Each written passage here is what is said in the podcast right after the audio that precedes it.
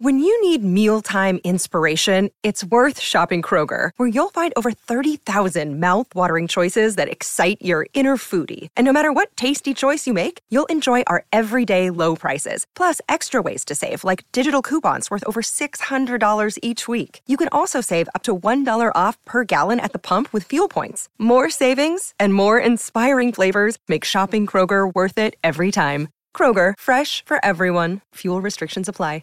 Hello, everybody. This is Marshall Poe. I'm the editor of the New Books Network. NBN listeners like to read books and buy them. So we thought we'd tell you that right now our friends at Princeton University Press are having a remarkable site-wide sale. You can get 50% off books, including ebooks and audiobooks, with the code 50, F-I-F-T-Y, at checkout until May 31. You can save some real money on Princeton University Press books. I encourage you to go there and check it out.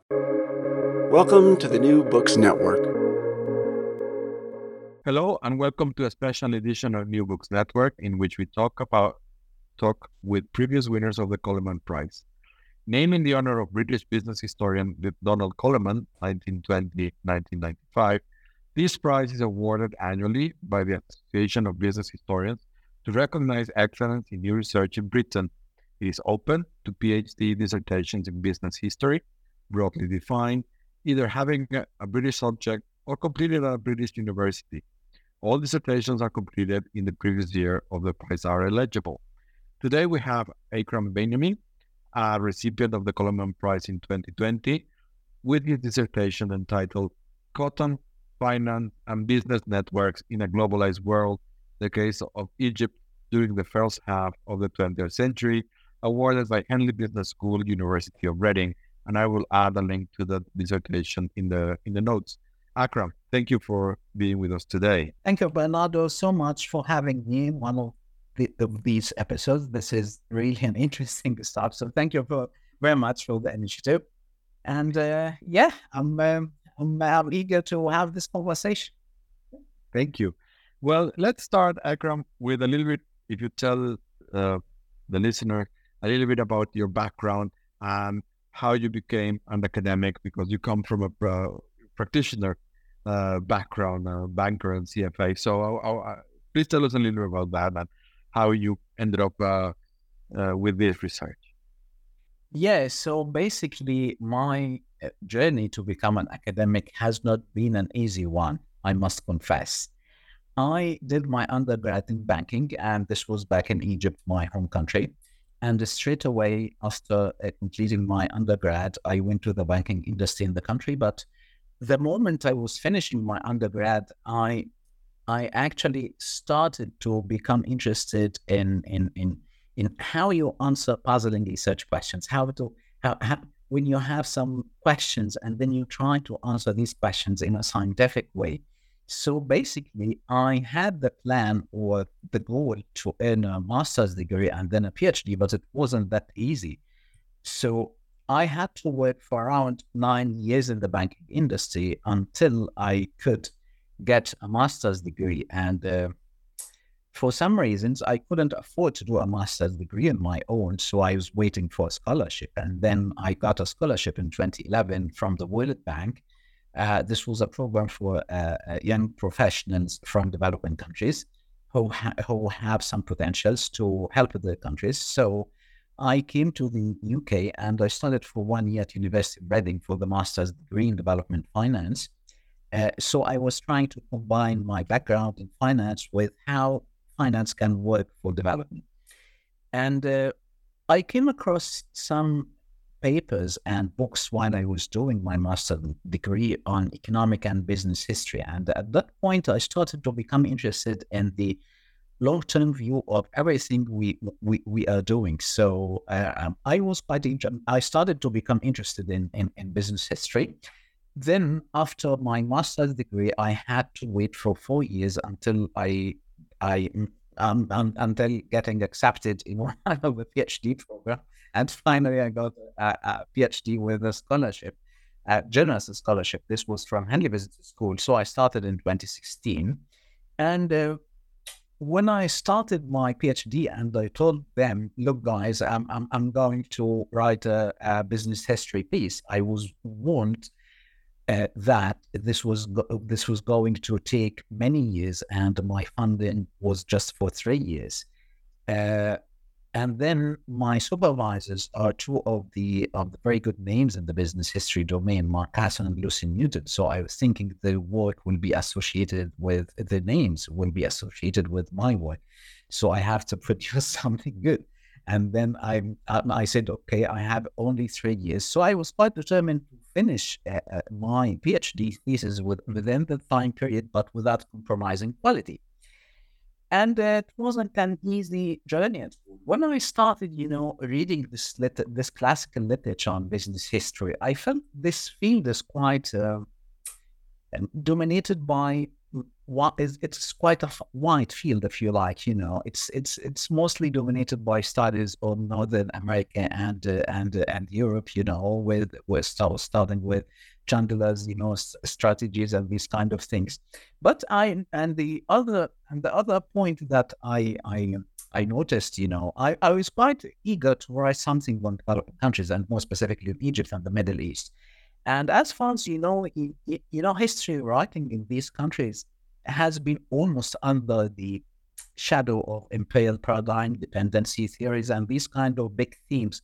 So I thought, why not I write a business history account, and just a pure business. And then when I said that to many people, they said, okay, what do you mean by business history account? Because yes, of course, you cannot isolate, these firms and companies from the larger political context, but I just thought, why I do not use some established theory borrowed from business disciplines, rather than writing a political theory. So this was my starting point. And Egypt was quite an interesting case study, because the country was very well integrated into the world economy during the first wave of globalization. It used to export cotton, import foreign capital, and additionally, it hosted a large number of foreign communities from different nationalities. So these were the three main themes, I focused on in my PhD thesis. So cotton, commodities, one theme on commodity, and the other one on a case study of one of the branch overseas banks that served in the country at that time. So this corresponds to importing foreign capital. And then for my third theme, I looked at the interlocking trades of Egyptian joint stock companies, and the majority of these directors used to be local foreigners living in the country. So these were the three main themes I looked at. And then after my PhD, unfortunately, COVID came, and I had to leave the UK back to Egypt. And the only thing I could do at that moment is to go back to banking, although I wasn't quite happy with this problem, but at the end of the day, I had to do something. Until, this opportunity came at Oxford, and I joined earlier this year at Oxford, and this is how it came. So my career trajectory is not that straightforward, if you like, but I enjoyed every moment of it, whether it was in the industry or now in academia. And that's it. Thank you very much for that. What did winning the Coleman Prize mean for you personally and professionally? It meant a lot, because I was quite skeptical when I started my PhD. Am I able to produce a good work? Because end of the day, you have to come with a good narrative. You have to come with a good story. And I wasn't trained to be a historian in my undergrad, and I'm not a native English speaker. So I wasn't quite sure whether I'd be able to come up with a good thesis, And almost I spent that 3 years of doing my PhD quite skeptical about the quality of my work. Does it add value to anything, or not? So the moment I knew that I won the prize, this was a very special moment to me, honestly, because this was quite a proof that I was going in the right direction. So it meant a lot on the personal level. On the professional level, I think it opened some avenues for me, because in the business and the economic history domain, when I used to introduce myself to other academics, and then I say, look, I'm a previous winner of the Coleman Prize, So at this point, the conversations start to take a different, different perspective. Okay, this guy, yes, he's a pure business. He's a typical business historian. So let's talk seriously now.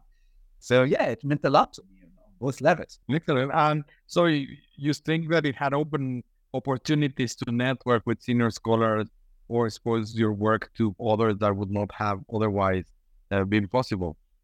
Of course, of course. And I know this wasn't part of the Coleman Prize, but actually the year before I before completing my PhD, I participated in the doctoral colloquium, by AVH, and this was very useful.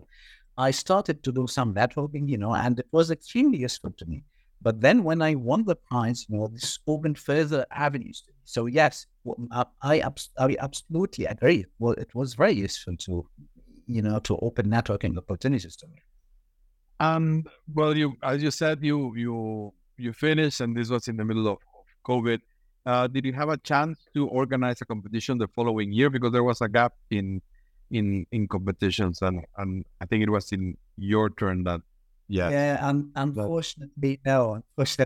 I'm probably was there a conference in 2021? I'm not. I can't remember. It was the one that was cancelled, I think. Yeah, it was. I think that was the reason. Yeah, and then for the 2022, and for some visa issues, unfortunately, I was in Egypt at that time, so I couldn't travel to the UK. So I wasn't there for the 2022 competition. Mm-hmm. Of course. Yeah. So, and you decided to publish your work as journal articles rather than a book. What was your thinking behind that strategy? And what would be your advice to, people who are coming up or approaching the end of their studies and thinking what are they going to do with their work and how best to find an outlet? Yeah, I think we need to think strategically about our research outputs, whether we should go to the book road or whether to go for journal articles. But in my case, I spoke to many academics that I do respect, such as my PhD supervisors, along with other, senior academics. And we kind of came to the conclusion that publishing my work in a book might not be the best option, given its very special focus on one country, and not everyone is interested in the Middle East and in Egypt. So, and probably I might have some issues with publishers trying to find a good publisher to my work. So we thought that probably the better scenario is to go for journal articles, especially that I had three different themes in my PhD thesis. Yes, they connect together end of the day, but it's easy to break them down to several themes and several articles. So I took this decision to go for that journal article. But just my advice to people who are or will be in the same place, in the future, is to think strategically and consult, some senior academics, because this is very important, especially when you start your journey. You do not understand the system very well, So you have to consult and try to understand what's going on, and until you come to the idea of where to go with your output, with your research output. You've given us. Let's move on and talk about your dissertation. You've given us a little bit of a feel of what you were trying to do, and you've talked a little bit about those three themes. But I don't know if you would want to give us a more detailed picture, with a big canvas of what was the main research hypothesis that brought these themes together, and then how those themes relate to that hypothesis or research question. Yeah, okay. So basically, I covered the period from the late 19th century until 1950s, because in 1950s, as far as there was a military coup at that time, and then all foreign assets were sequestrated by Colonel Nasser at that time. So this marked the end of this era of of foreign entrepreneurs and foreign firms in the country. So in the three chapters, in the three main chapters of the thesis, in the first chapter, I looked at the cotton commodity market. This was quite a sophisticated market because it started in the Egyptian villages and ended in Liverpool, you know, and Manchester. So how this network interacted, how the actors in the network interacted with each other. We had some, you know, farmers in the Egyptian villages, and then we had these export and import firms in Liverpool and Manchester. And I focused on export to the UK because it was the largest importer of Egyptian cotton at the time. So, and I borrowed theories from economics. So basically, I used theories of coordination and information economics, if you like. I used the work of Friedrich Hayek and George Richardson. Both were concerned with what they perceived as the fundamental economic problem, which is the coordination of economic activities. And in this case, I viewed the system, the cotton system, as a system that encompasses flows of information. Rather, I didn't focus on the flow of cotton itself, but the flow of information, because farmers in the Egyptian villages had to acquire information about what is required, what is the most in demand, you know, in England for the cotton, and then the firms and then the export and import firms in Britain and foreign banks operating in Egypt that used to finance the cotton cultivation had to remain informed about what's going on during this season, for example, about the cotton quality, about the cotton quantity. So basically, I mapped the network of actors as flow of information through the network rather than the flow of cotton itself. So this was quite, I wouldn't say novel perspective, but this was a perspective that hasn't been studied before, you know, how to coordinate works. And the main conclusion from this chapter is that foreign banks were the main actors that coordinated information and even coordinated the flow of cotton, because they had their presence in Egypt, and they had the offices in headquarters in London, and they had the offices as well in Liverpool and Manchester. So foreign banks were the most important actors to coordinate these networks. And from this point, I went to the second chapter, and I took a case study of one of the largest British overseas banks that operated in the country. And this theme, as I said earlier, corresponds to the idea of importing foreign capital. So I provided at the institutional level a detailed account of what happened inside the bank, the day-to-day activities, you know, how they managed risks. I didn't talk about politics or these kind of things. I just, you know, I just used principal agent theory. I used some theories from IB, liability of foreigners, and internalization theory to understand why these banks came to the country in the first place. So this was a typical case study of the activities of one of these banks. And I argued that this is a representative case study because almost every bank in the country acted and in the same way. They used to do the same business. They used to have the same business model. So it was, I argued that it's quite a representative case study. This was for the second theme. Then for the third theme, I was quite interested in firms and entrepreneurs. And as I said, the country used to host a large foreign community from many origins: British, French, Jewish, Greek, Belgian. So I manually constructed a data set for the companies listed in the Egyptian Stock Exchange for three turning points, you know, in Egypt modern history. And then I used social network analysis to try to understand why this network was formed. Because if you look at the literature on corporate networks in Europe and Northern American countries, you find that finance was the major point behind the structure of the network. So banks used to be at the middle of the network because they had to observe the investments in other companies, you know, and so banks were the most central actors in the network according to social network analysis. But in my case, banks were not that important. So basically, I argued that the the function and the structure of the network was mainly for maintaining coordination between various directors in various companies, because these guys came from different backgrounds, different countries.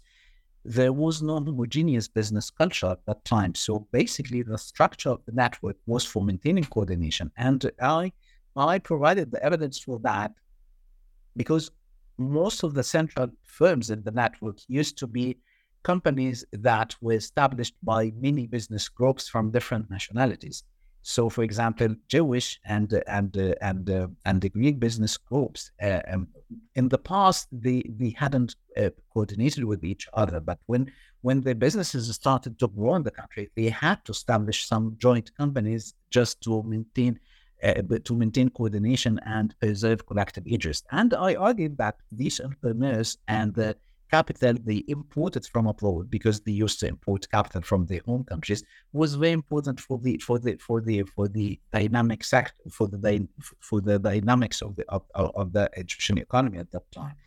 So this was basically my underused theories of entrepreneurship. So predominantly I used business and economic theories. I didn't talk about politics at all.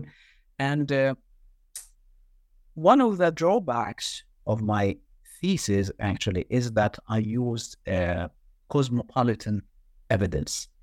Unfortunately, I couldn't find, and you probably you are familiar with this problem, when you do archival research of developing countries, probably there is an issue with finding sources. So I ended up relying on sources from London mostly. So I told the story from a cosmopolitan perspective.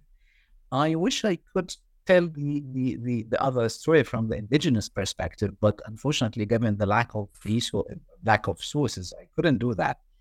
And just to give you one example, actually, in Egypt, we have one of the oldest national archives in the world. It was established in 1830s, I think, but for some security reasons, I couldn't access this place, although they had treasures in this place. But for some reasons, my application to access the archive was denied, given that I was working in a foreign university, although I'm Egyptian end of the day. So this was quite disappointing. So that's why I had to rely on sources from London. So I believe that if I had consulted some Egyptian sources, my thesis would have been much better. But this is what I could achieve at this point. Yeah, but you've done well with the dissertation nonetheless. Let me bring the two last questions together a little bit, because it's the third theme in your dissertation that ends up as a very interesting journal article. Yeah. How was this? Because you also co-authored the article with other people that were not your the dissertation supervisors. So I think that's why I think that I'm bringing these two questions together. I guess there was some personal negotiation on this, as well as moving what was a chapter in the dissertation to the level of a journal article. And the problem, as you have pointed out, which is being able to tell a story without documental archives, a business story when you have very little documental archives. So how did this thing come together in your case? Yeah, so the final product of this journal article is much more improved version compared to the chapter that appeared in my PhD thesis. And again, this is one of the things that came with Coleman Prize, because, I had the opportunity to network with some very good scholars such as John Wentz. And we had this discussion about this chapter specifically. I asked him about certain questions because he used to do some similar works on the corporate networks in Great Britain and during the 20th century. He had a couple of articles on that with Anna Talba and Emily Bouchner. Yeah, Emily Bouchner. So from this point, actually, he started to show some interest in my work, and my project attracted him and attracted Naveen Abdehim as well from Newcastle University Business School. And I said, okay, this was the initial version I did for my PhD thesis, but let's take it from here and develop it further. So yes, it was we exerted much more efforts to come up with the final product of the article. And then one of the problems that you highlighted is the lack of corporate archives. So basically, you need to tell us, you have to be innovative end of the day. So rather than just complaining that there were no archival records, of these companies listed in Egypt, we said, okay, let's rely on the stock exchange yearbook of the country, because this used to be an annual publication, listing all companies and their directors and listed in the Egyptian stock exchange. And we used this data set, and then we complement the analysis with a large range of secondary sources. And I believe we managed to tell a good story, even in the absence of corporate archives. As long as your sources are plausible, and as long as your analysis is plausible and in line,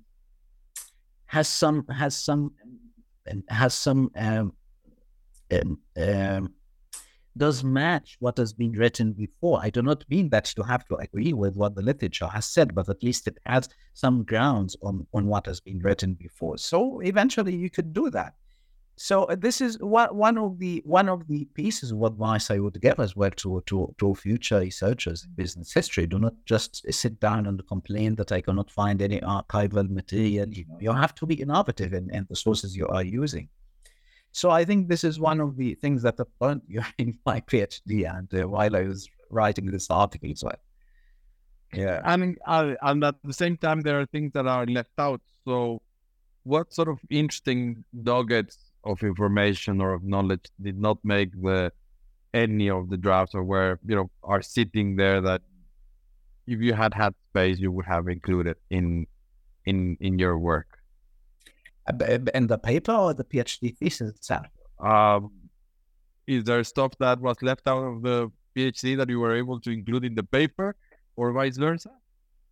Yeah, so basically I wish I could have written something on the activities of other foreign banks in the countries, because I used the case study of the British overseas banks, but I wish I could have written something on French and Italian banks because they were very active in the country at the time. I was just hoping to make some comparison between the business model compared to the British banks, because as far as British banks are very well known for being conservative, risk averse, and these kind of things. So I was just thinking it would be nice to compare that to Italian banks, especially that the secondary literature suggests that Italian banks were much risk seekers at the point of time. So, but unfortunately, there was no space or no time for doing that. Right. So what is your current project at the moment? So basically, at the moment, I'm a postdoctoral researcher at the Faculty of History, Oxford University, and I'm working on an ERC-funded project in global correspondent banking.